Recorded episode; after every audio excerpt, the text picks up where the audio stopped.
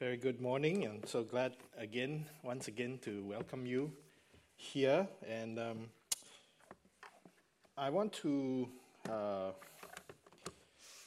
share from the epistle reading this morning. But you know, before we get into that, let's uh, open with a word of prayer.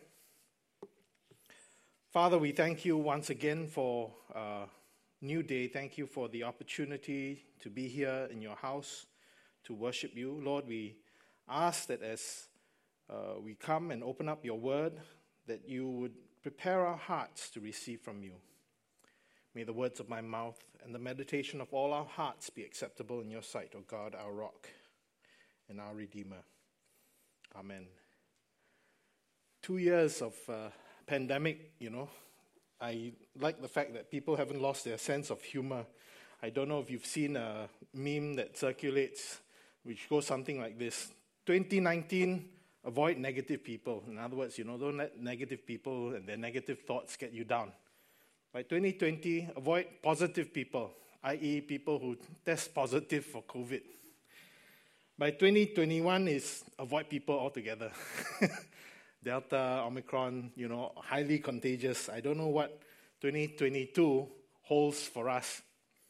But nonetheless, as we uh, get into this um, New Year, the Chinese New Year coming up, as we look forward to this year of 2022, I think this is a passage that is um, um, useful for us to meditate upon. Now, I admit I've preached this passage, uh, 1 Corinthians 13, many, many times, but almost always in our, our weddings. In fact, I've been in uh, ministry now for 28 years. I, I started in uh, um, 1994 and have been in ministry all this time uh, throughout. I don't really remember actually preaching this passage in uh, a service per se. And, you know, sometimes um, preaching in a, a, a, passage like this in the midst of a wedding, you can't quite do it justice because you want to be quite focused, keep the uh, sermon short. My, my um, experience has been in weddings, people's attention spans are short, so you don't want to spend so much time talking about context. And in any case, because there are many non Christians, they won't quite understand it. So this time round, I feel like it's uh, uh, time for me to do it justice and think about the context in which Paul was speaking about love. And we see that it begins actually from the last verse in the previous chapter. He says to them, But earnestly desire the higher gifts, and I will show you a still more excellent way. That's where I drew my title from, a more excellent way uh, speaking about love. And in some sense, I want to speak about the mathematics of love in, in a way. Love as a negative, love as a positive, as positive, and love as infinite. What do I mean by that? Let me just unpack it uh, with you as we look at this passage. In verses uh, 1 to 3, Paul says, If I speak in the tongues of men and of angels, but have not love, I'm a noisy gong or a clanging cymbal. And if I have prophetic powers and understand all mysteries and all knowledge, and if I have all faith so as to remove mountains, but I have not love, I am nothing. If I give away all I have, and if I deliver up my body to be burned, but have not love, I gain nothing. And you see in these first three verses, you know, he has a progressively more and more impressive list of spiritual gifts or spiritual achievements. I was talking to the service yesterday. You know, those of us who are in uh, uh, the work world, you are very familiar with KPIs, right? Key performance indicators. I would suggest to you, Paul is listing SPIs, spiritual performance indicators, as it were. As you go down that list, you know, it, it uh, demonstrates the giftedness or how much the Spirit has manifested in your life and how you operate be mindful of this. While Paul is listing the gifts in chapter 12 and he's talking about its importance, here in chapter 13, by no means is he trying to negate the gifts or trying to say anything negative about the gifts. What is at stake is not the activity without love, but the person doing this activity, the person who exercises the gifts. No matter how wonderful the gifts may be, no matter how impressive it may be, Without love, it amounts to nothing. So he's not pitting spiritual gifts versus love, right? He's making clear that ultimately despite all these things, if I have not love, I am nothing. I'm like an empty vessel, which makes the most noise, they say. right? I, I, I can be impressive in so many other ways. And in, in fact, God can still use me despite the fact that I'm an empty vessel. But to what end? What does that amount to? You know, giftedness is not the true mark of a spirit filled life. A life lived in love is. That's what Paul is trying to say. That's why he calls it a more excellent way. Rick Warren, in his book on the purpose driven life, he says it like this Life minus love equals zero. Life minus love equals zero. Love as a negative. But love as positive is also in view here as Paul goes on from verses 4 through 7. Love is patient and kind. Love does not envy or boast. It is not arrogant or rude. It does not insist on its own way. It is not irritable or resentful. It does not rejoice at wrongdoing, but rejoices with the truth. Love bears all things, believes all things, hopes all things, endures all things. And positively speaking about love, basically, Paul is pointing out that love is about the character of the one who loves, that it issues forth in how we live out our life. Very often in the uh, wedding service, I will point to the bride or the groom and I'll say, What if I replaced your name for the word love? I'm not going to pull anyone from the congregation, I'll use my own name so I don't highlight anyone unfairly. What if Jonathan is patient and kind? Jonathan does not envy or boast. He is not arrogant or rude. He does not insist on his own way. He's not irritable or resentful. He does not rejoice at wrongdoing, but rejoices with the truth. Jonathan bears all things, believes all things, hopes all things, endures all things. I don't know about you, but that sounds pretty scary to me. My wife, who's sitting here in the audience, will testify I failed at the very first one. I'm not a very patient person. She always asks me when we queue up for food, You sure you want to wait? Because usually I don't. I try and find a shorter queue. Don't care how nice or how reputable the place is. You know, I, am the kind of driver, the light turns green and they don't move, my hands on the horn already. you know, impatient sort of person. But as you go on down, as you think about it, it becomes very scary. Because most of us, not all of us, even if you make it past the first one, as you go on down the line, you realize at some point we all struggle, we all fail. In that way, love is law, is the law, is, is a demand. If we are to love, you know, it calls us to a higher standard. But again, like I say, we need to look at the context of the passage. Why is Paul so intent on love? Because this whole passage is addressed to a church the church of Corinth, which was an intensely, uh, uh, immensely gifted church. It was uh, well resourced. You know, if you look, at Second Corinthians, it's clear that they have much resources. They were wealthy as a church. They were uh, located in a place that was, you know, a nexus of culture and trade and industry and, and all the rest. You know, it's a very, very uh, capable church. But there was a problem with the church. Right at the outset in chapter 1, verse 10, he says to them, I appeal to you, dear brothers and sisters, by the authority of our Lord Jesus Christ, to live in harmony with each other. Why would he ask them to live in harmony with each other if it was not the fact that they weren't living in harmony? Let there be no divisions in the church. Rather, be of one mind, united in thought and purpose. And I, as you begin to read the rest of the chapter, uh, you see that he points out, you know, that there was this party spirit. Got to the point where they, you know, claim, oh, I'm of Apollos or I'm of Paul. And then the hyper spiritual one says, oh, no, I follow Christ. and yet, at the same time, what was uh, between the lines you could see was that they were fighting against each other, trying to prove who was right and who was wrong, who knows better and who doesn't. And this division you know, keeps on going down. In fact, when we get to uh, 1 Corinthians 11, which is where uh, we derive a lot of our communion service, you know, um, uh, let me give to you as what was given to me on the night that he was betrayed. Christ took bread. Remember that section? And, and he had to teach about the communion because at the communion table, the Corinthian church, even the divisions became apparent. It, uh, you, you read the account, and it sounds like some of them, because you know they would use bread and real wine, and, and you know some of them would just consume all the bread, drink up all the wine before the rest had had their chance to partake of the communion. And he said to them, Go and eat in your own homes. Don't come to church and try and get your fill and then not be worried about others. And that's why he said to them, You know, if you don't discern the body of Christ, you eat and drink judgment upon yourself. As an aside, that's part of the reason why, you know, we have the peace, we exchange the peace at our communion.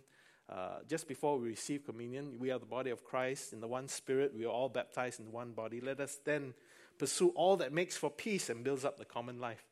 It's to remind us that, you know, the importance of recognizing that we are one body, that there needs to be a, a, a unity in the body. And then we get on then to chapter 12, which is the chapter just before what we have in mind. You know, when he talks about spiritual gifts, he makes the point that these gifts are given because we are the body of Christ. And then he uses the illustration of the human body. He says the human body has many parts. But the many parts make up one whole body. So it is with the body of Christ. And then he goes on to talk about, you know, how the eye cannot say to the ear or to the hand, I have no need of you, just because you are not who I am and you're differently uh, gifted. You know, you cannot say to another, I have no need of you. And he then concludes that section by pointing out that these gifts have been given so that God has so composed the body, giving greater honor to the part that lacked it, that there may be no division in the body, but that the members may have the same care for one another. So, in uh, um, understanding the context, you know, so often we tend to read uh, 1 Corinthians 13 in the context of our individual lives, and that's correct and it's right. It could be argued that instead of just replacing our individual names, what if we put the name of our church? What if we were to say, Church of the Good Shepherd is patient and kind? COGS does not envy or boast. It is, uh, it's not arrogant or rude, does not insist on its own way, and go on and on and on and down that line. The question we have as a church is how do we love one another? You know, we've talked at length last year, especially, but we will reiterate it this year that God has called us as a good shepherd for this community of Queenstown. You know, He's placed us here. Yesterday, I had an opportunity to meet with the other pastors of the churches in Queenstown. We were taking a photo because we want to um, do up a booklet about Queenstown and then introduce the churches, talking about all the um, um, uh, attractions of Queenstown because many people are moving into Queenstown. We're hoping we put it in their hands. You know, tell them where the best food is, where you can find all the services, where's the polyclinic, where's the community center, all these types of things. And then also list all the churches, the services, and, and, and the like. And so we were taking photo to put into that brochure. And it's just over here, block 30, one of the new uh, blocks that was up, I looked over and I could see our church. I was quite proud of it. Pointed it out to all the other pastors, you know. and, you know, we're right here in the midst. And uh, uh, as I could see it, other residents will be able to see it. And we're called to reach them. Reach them especially with the love of God. And that's why, you know, this commandment which Jesus gave in John 13 so important for us. He said to them, to the disciples, but he's also saying to us, a new commandment I give you, that you love one another. Just as I have loved you, you also are to love one another. By this, all people will know that you are my disciples if you have love for one another. That it is the love for one another that really uh, um, enhances the message that we preach about God's love. We make a mockery of the message of God's love, of His grace, of His gospel, if we do not demonstrate that love amongst ourselves. And you know, I, am preaching to people I think who know this well, and I don't think that that's a problem for us really in this church. You know, having pastored this church, I'm coming up on six years, right? Uh, on Tuesday will be my sixth anniversary of being the pastor of uh, English Congregation of Church of the Good Shepherd. Time has flown by quite quickly, and I've been, you know, giving thanks to God for that. But the reality is, you know, while things look good, you know, if we were to dig deeper, the question I would ask is do we truly love one another? You know, do we love one another so much that we could lay down our lives for each other? I think that question remains open, doesn't it? But I started with love as a negative, love as positive. I want to conclude with love as infinite. As we look on to the rest of the passage, Paul says, Love never ends or love never fails. As for prophecies, they will pass away. As for tongues, they will cease. As for knowledge, it will pass away. For we know in part and we prophesy in part, but when the perfect comes, the partial will pass away. When I was a child, I spoke like a child, I thought like a child, I reasoned like a child. when I became a man, I gave up childish ways. For now we see in a mirror dimly, but then face to face. Now I know in part, then I shall know fully, even as I have been fully known. So now faith, hope, and love abide, these three. But the greatest of these is love. Yes, Paul points out that ultimately all the gifts that we have will eventually pass away. That you know they are meant for the here and now and temporary. By the way i believe you know it, it's still valid for us and it's still necessary because we still live in the imperfect. We still live in a place where we only know in part. We, completeness has not come despite what some people say or try to say and and you know our knowledge is still incomplete even though the promise is in verse 12 that we shall fully know so that's why, you know, I, I think this is um, Paul, as he's discussing the manifestations of the Spirit, the gifts of the Spirit, he's not speaking about it as if they are childish, but he's pointing to the fact that they are partial. And they actually have a preparatory effect. You know, a child uh, uh, practices what it means to be an adult. Laying aside childish ways doesn't mean that we stop uh, the things that we have started learning in childhood, but you take it to another level. And, you know, I believe what Paul was trying to say is these gifts are given to us to prepare us to build up the body, to build up the unity, to build up the church. That's why you see later on in chapter 14, he continues and he uh, hones in specifically on tongues and prophecy because I su- suspect, and most scholars suspect, that was the, the gift that was most controversial in the uh, Corinthian church. And so he had to deal with it specifically. And he says to them, So with yourselves, since you are eager for manifestations of the Spirit, strive to excel in building up the church. You know, it, it's, it's living out the law of love in the life of the church. That these gifts are not so to puff yourself up or to be arrogant or to boast about your spiritual abilities, but it's to build the unity of the church in the midst of its diversity. And he then carries on, you know, in verse 26, and he talks about it and he says, Let all things be done for building up and really building up the church. That's what he says to the Corinthians. So, love as a negative means, you know, our life lived without love, minus love, equals zero, as uh, uh, Rick Warren says. But love as a positive means that there needs to be a positive outcome if we are living a life of love, right? John, in his epistle, points out you cannot say you love God who you have not seen if you do not love your brother or your sister whom you do. That, that love for God needs to issue forth in love for one another. But I end with this that ultimately, love is infinite. Love never ends. Which means this uh, infinite love has to come from an infinite God. Right? John, in his epistle, also pointed out when he talked about love that it is God is love. And that, you know, if we are to be a loving people, the source of our love has to be God. Gordon Fee, in his commentary on this book, says this about this passage. Because of the lyrical nature of this section, it is easy to think of love as an abstract quality, or worse yet, as a feeling towards someone, which is why a lot of wedding couples love to pick this passage uh, for their weddings, and there's nothing wrong with that. But for us as Christians, we need to remember that is price, precisely to miss Paul's concern if we reduce it just to an abstract feeling or quality.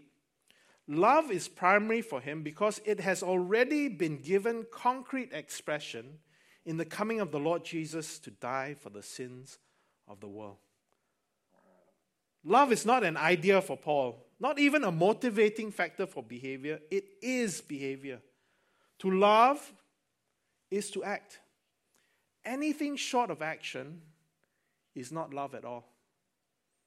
That's why the love for one another needs to issue forth in how we live in a loving way towards each other. There needs to be an action. Love is as love does, in that sense. And God demonstrated that for us, right? He showed us how that is to be. To have love, therefore, uh, um, Gordon Fee later on says, means to be toward others the way God in Christ has been toward us. This Sunday is actually uh, designated in the lectionary as the Sunday in which we commemorate the presentation of Jesus in the temple. Uh, the gospel reading you, you, we read of the Jesus's uh, parents following the Jewish custom, bringing Jesus to the temple for purification rites, and you know dedicating the child unto the Lord. But it's also a, a snapshot and a reminder to us that God, because of His great love, gave His Son. That God, because of His great love, incarnated Himself into human form as a little baby. God, because of His great love, became flesh amongst us and walked with us, that God is with us. And therefore, Paul, in, also in another letter to the Ephesians, he says to them, Therefore, be imitators of God as beloved children, and walk in love as Christ loved us and gave himself up for us, a fragrant offering and sacrifice to God. That to walk in love with one another is ultimately contingent on the fact that we understand, that we appropriate, that we live out and we receive the love He has for us because of His sacrifice for us. I've said this so many times, sometimes I worry about repeating myself, but I make no uh, apology that ultimately we love because He first loved us. That our love issuing forth towards others is contingent on us having received His love. And if we have received love, then we love in return. It works the other way around as well. If we find we struggle to love others, may I suggest maybe we have not fully understood or comprehended the love that God has for us. When we struggle to forgive others, Jesus himself said it's because we don't recognize how much we have been forgiven. And that's why, you know, I urge us to come back and to remember the love of God. To be reminded and to reappropriate the love of God for ourselves. So that we may live as a people who love God with all our heart, soul, mind, and strength but then consequently are able to love our neighbor as ourselves. I hope, you know, as we go out into our uh, world this week, especially uh, Chinese New Year, you know, it's an opportunity to meet people you may not meet um, throughout the rest of the year. And I don't know, sometimes it's quite deliberate we don't meet them the rest of the year because we don't really want to be around them. I know some of you are relieved. Wow, only five people can come. Oh, sorry, I better not come. but I want to challenge you, you know, if you have received the love of God, let us love. Not just those whom we like, but love even those who may seem humanly unlovable. Let's bow our heads for a word of prayer.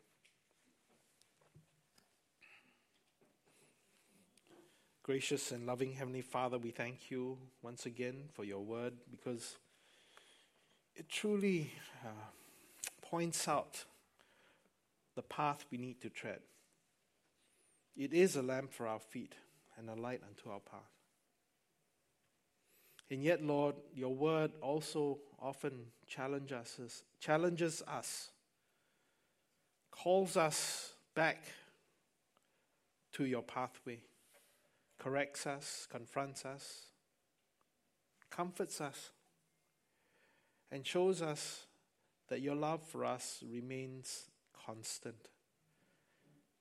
Lord, as we place ourselves in the constancy of your love, trusting in that love, help us, Lord, to obey your call to us to love one another, that we may build each other up, that we may show that we are your disciples because we have love for one another.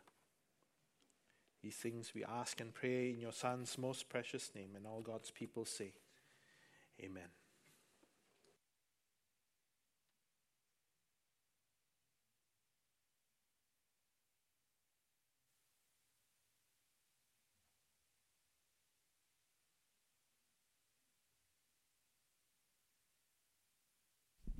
So, as Pastor said, love is behavior, and one of the ways that we uh, show our love to God and to one another is to say the creed.